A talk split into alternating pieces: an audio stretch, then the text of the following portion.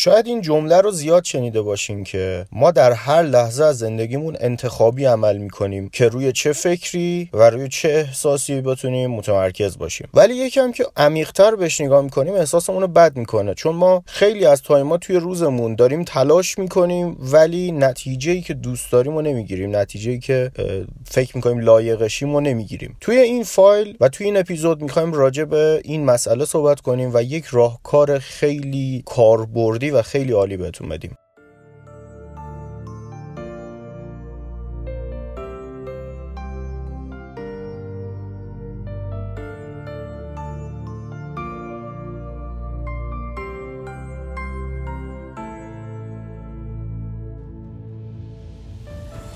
سلام، من مصطفی بازخانه هستم، روانشناس و مدیر مسئول رسانه آموزشی معماری ثروت. امیدوارم حالتون عالی باشه و امیدوارم از اپیزودهای قبل نهایت استفاده رو برده باشید. جو وایتلی یکی از کسایی بود که توی فیلم راز ایفای نقش کرد و اون آقایی که یکم توپله، یکم چاقه و موهاش هم یکم ریخته. اگه تو اینترنت سرچ کنین عکساشو می‌بینین و اگه فیلم رازو دیده باشین قطعاً یادتون میاد که چه کسی رو دارم میگم. ایشون یک کتابی منتشر کرده به اسم پول عاشق سرعت است. توی این کتاب تعریف می‌کنه، میگه که من یه جایی داشتم راجع به یه سریالی که در کودکی، یعنی در نوجوانیم داشتم نگاه می‌کردم اون سریالو و خیلی هم بهش علاقه داشتم. توی جمعی میگه در مورد اون صحبت شد و ما هم صحبت کردیم راجبش با یکی از دوستام و یه دفعه یه سناریو خیلی عجیب و یه تکنیک خیلی عجیب از این سناریو به ذهنم رسید. میگه شما تصور کنید که توی همین الانی که مشغول همین زندگی روزمره‌تون هستید، یه دفعه یه جایی که خیلی درگیر مسائل مختلفین، دیوارای اطرافتون بره کنار و یه دفعه یه صدای بلندی بگه کات، مثل این کارگردانا که سر صحنه از این عبارت زیاد استفاده میکنن، یه دفعه یه فریادی به گوشتون برسه که کات، این صحنه رو باید از اول بگیریم، دوباره این دیالوگو بگو. میگه اگه این اتفاق بیفته چه حسی بهتون دست میده که تا الان فکر کنین، یعنی فرض میکنین اون صحنه که تا الان داشتین بازیگر یه نقشی بودین توی فیلمی و همه داشتن نگاهتون می‌کردن، جلوی دوربین بودین ولی خب متوجهش نبودین و یه دفعه میاد یه آدمی در نقش کارگردان این حرفو میزنه و میگه دوباره این صحنه رو بگیریم. بعد ایشون از این سناریو میاد اینی که داره تعریف میکنه مال یه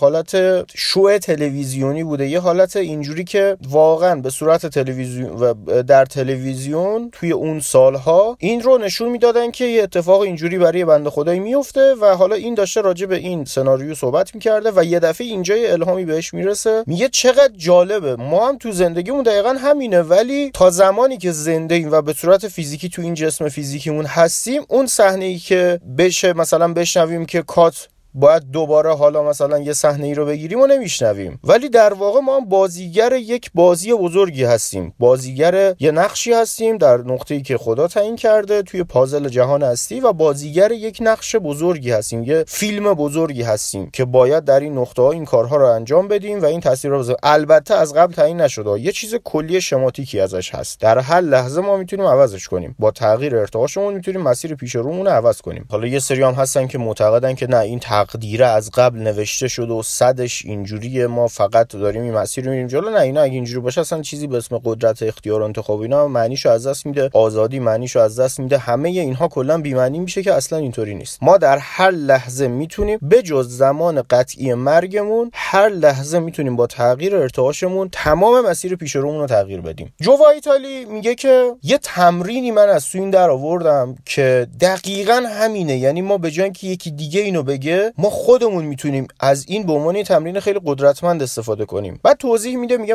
مثلا یه شب سر میز شام بودم، توی رستوران داشتم شام میخوردم، غذایی که گذاشتن جلوم، یعنی گارسون آورد گذاشت جلوم، خیلی سرد بود و اصلا یه حالت کهنه مانندی بود. بعد گفت شروع کردم قُر زدن، همینجوری داشتم برای خودم قُر میزدم، بعد یه دفعه با خودم یاد این قضیه افتادم که آره من اینو بهش فکر کرده بودم، بیا الان اولین بار استفادهش کنم. بعد همونجا میگه با خودم گفتم کات، میخوام دوباره این صحنه رو بگیریم، انگار خودم کارگردان زندگی زندگی خودمم و اینجا میخوام دوباره برگردیم عقب، انگار دوربین رکورد در میاد، رکورد مجدد، دوباره این صحنه رو میخوایم بگیریم. حالا این سری شروع کردم به جای اینکه گله کنم خواسته هامو مطرح کردم که این نکته بسیار مهمیه. در هر لحظه ما میتونیم از شرایط گله کنیم، قُر بزنیم، نق بزنیم و میتونیم هم به جای گفتن ناخواسته که همین قُر زدناست خواستمون رو بیان کنیم. بعد میگه شروع کردم گفتم که آره من دوست دارم الان غذام گرم باشه، دوست دارم اینجوری باشه و این موضوع غیر قابل حلی هم نیست. من حتی میتونم یه مبلغی رو پرداخت کنم، یه سفارش مجدد بدم و غذای دوباره این اتفاق افتاد و اون گارسون هم با روی خیلی بازی استقبال کرد و اومد غذای اون غذایی که مجدد برام آورد خیلی عالی بود. بعد میگه اینو توی یه شو تلویزیونی شروع کردم به صورت عمومی این تکنیکو دیگه استفاده، یعنی بیان کردن به مردم تو کارگاه‌ها میگفتم و اینا و الانم دیگه تو این کتابش داره میگه که حالا ما داریم ازش نقل میکنیم. میگه شما در هر لحظه که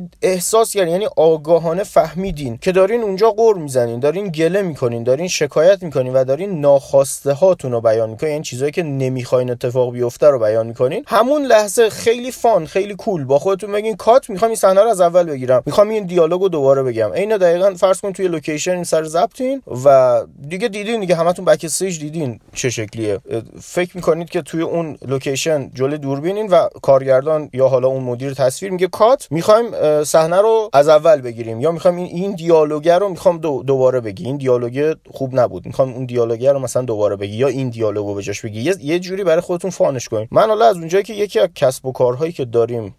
همین کار کلا مستندسازی و این کارهایی که مربوط به همین تکنیکیه که دارم میگم، یعنی از این حالت ها ما زیاد داریم توش، من خیلی از این تکنیک دارم استفاده میکنم جدیداً. یه تقریبا 2-3 هفته‌ایه که بعد این کلتو فهمیدمش دیگه شروع کردم استفاده کردن. کلا جو وایتلی رو خیلی جدی بگیرین، کتاباشو، کارگاهاشو. جو وایتلی بسیار آدم مهمیه تو این دنیا، یعنی یکی از کساییه که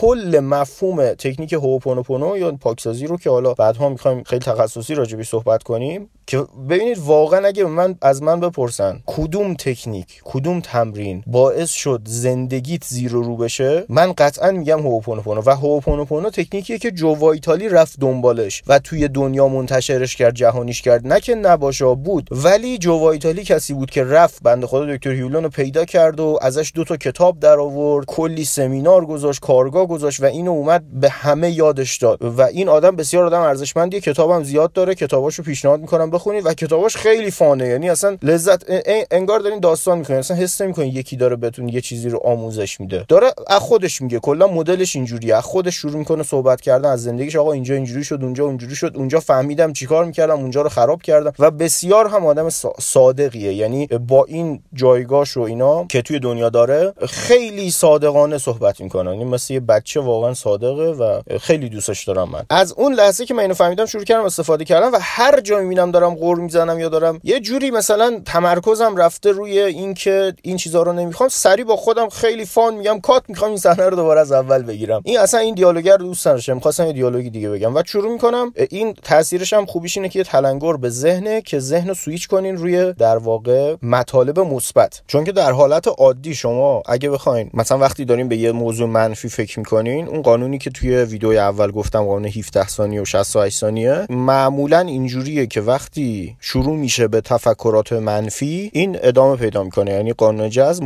فکرای مشابه براتون میاره. بعد اینجا سوئیچ کردن سخته، ولی این تلنگری که به شکل فان اتفاق میفته، یه دفعه یه چیزی که خب هممون بالاخره یا دیدیم یا شنیدیم، مثلا پشت صحنه‌های فیلم‌ها اینا یه سری چیزایی ما هممون دیدیم از این مسئله، وقتی که این اتفاق میفته یه تلنگر فانی میخوره به آدم، ذهن همونجا یه لحظه ایست میکنه. بعد اونجا شما 5 ثانیه فرصت دارین، گلدن تایم دارین 5 ثانیه که سوئیچ کنین رو مسئله مثبت، یه دفعه شروع کنین به گفتن خواسته هاتون. تو هر شرایطی هم به نظرم میشه اینو گفت، زمانی که شما دارین به چیز منفی فکر میکنین، دارین در واقع روی ناخواسته تمرکز میکنین، یه لحظه اون اتفاقی که میفته سوئیچ میشه، شروع کنین به مسائل مثبت گفتن، خواسته هاتون رو بگین. حالا مسائل مثبت نمیخواد در و دیوار تعریف کنید، یه سری چیزایی که خاصه، مثلا من دارم راجع به خرابی یه قطعه‌ای توی ماشینم قُر میزنم و دارم بد و بیرا میگم، کلا یه چیز خیلی منفی دارم بیان میکنم، بعد سوئیچ میکنم میگم خب اوکی حالا مثلا من دوست دارم که حالا این شرایط هست اوکی سر جاش اصلا کار ندارم به اون گلدن تایم پیش میاد من شروع میکنم میگم که خب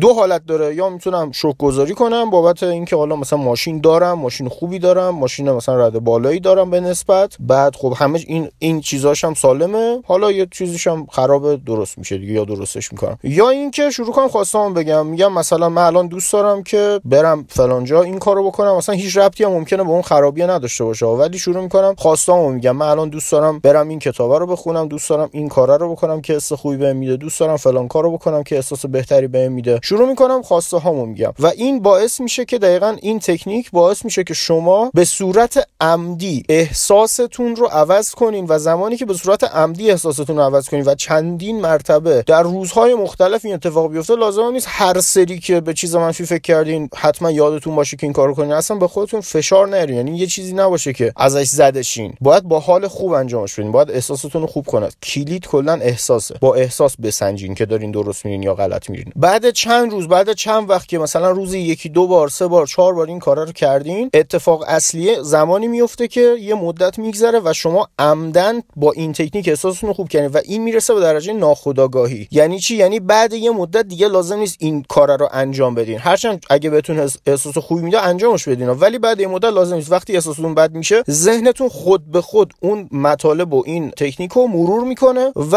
احساستون خوب میکنه. بعد یه مدت میبینین اصلا احساستون بد شد، خودش خوب شد، یعنی یه دفعه از احساس بد اومدین به احساس خوب و تعجب میکنین، میگین خب من کاری نکردم، الان من تکنیکی انجام ندادم، من تمرینی انجام ندادم، ولی اون تمارینی که انجام دادین تو ناخودآگاهتون رکورد شده و ذهن در مقابل احساس بد، ارتعاش منفی، خود به خود شروع کرده اونا رو بازپخش کردن و احساستون از احساس بد یعنی ارتعاشتون رو میاره به سمت مثبت. جوابش این میشه که احساستون خوب میشه. امیدوارم که کمکتون کرده باشه این فایل و منتظر فایل بعدی ما باشین. هر سری می‌خوایم مطالب یه مقدار پیشرفته‌تر و یه مقدار تخصصی‌تر راجعش صحبت کنیم، تمرین راجع هر مطلب و هر چالشی که برای آدمو به وجود میاد بدیم، انشالله که بتونیم مسیر رو با هم دیگه به خوبی پیش بریم. موفق و مؤید باشید. مصطفی بازخانه.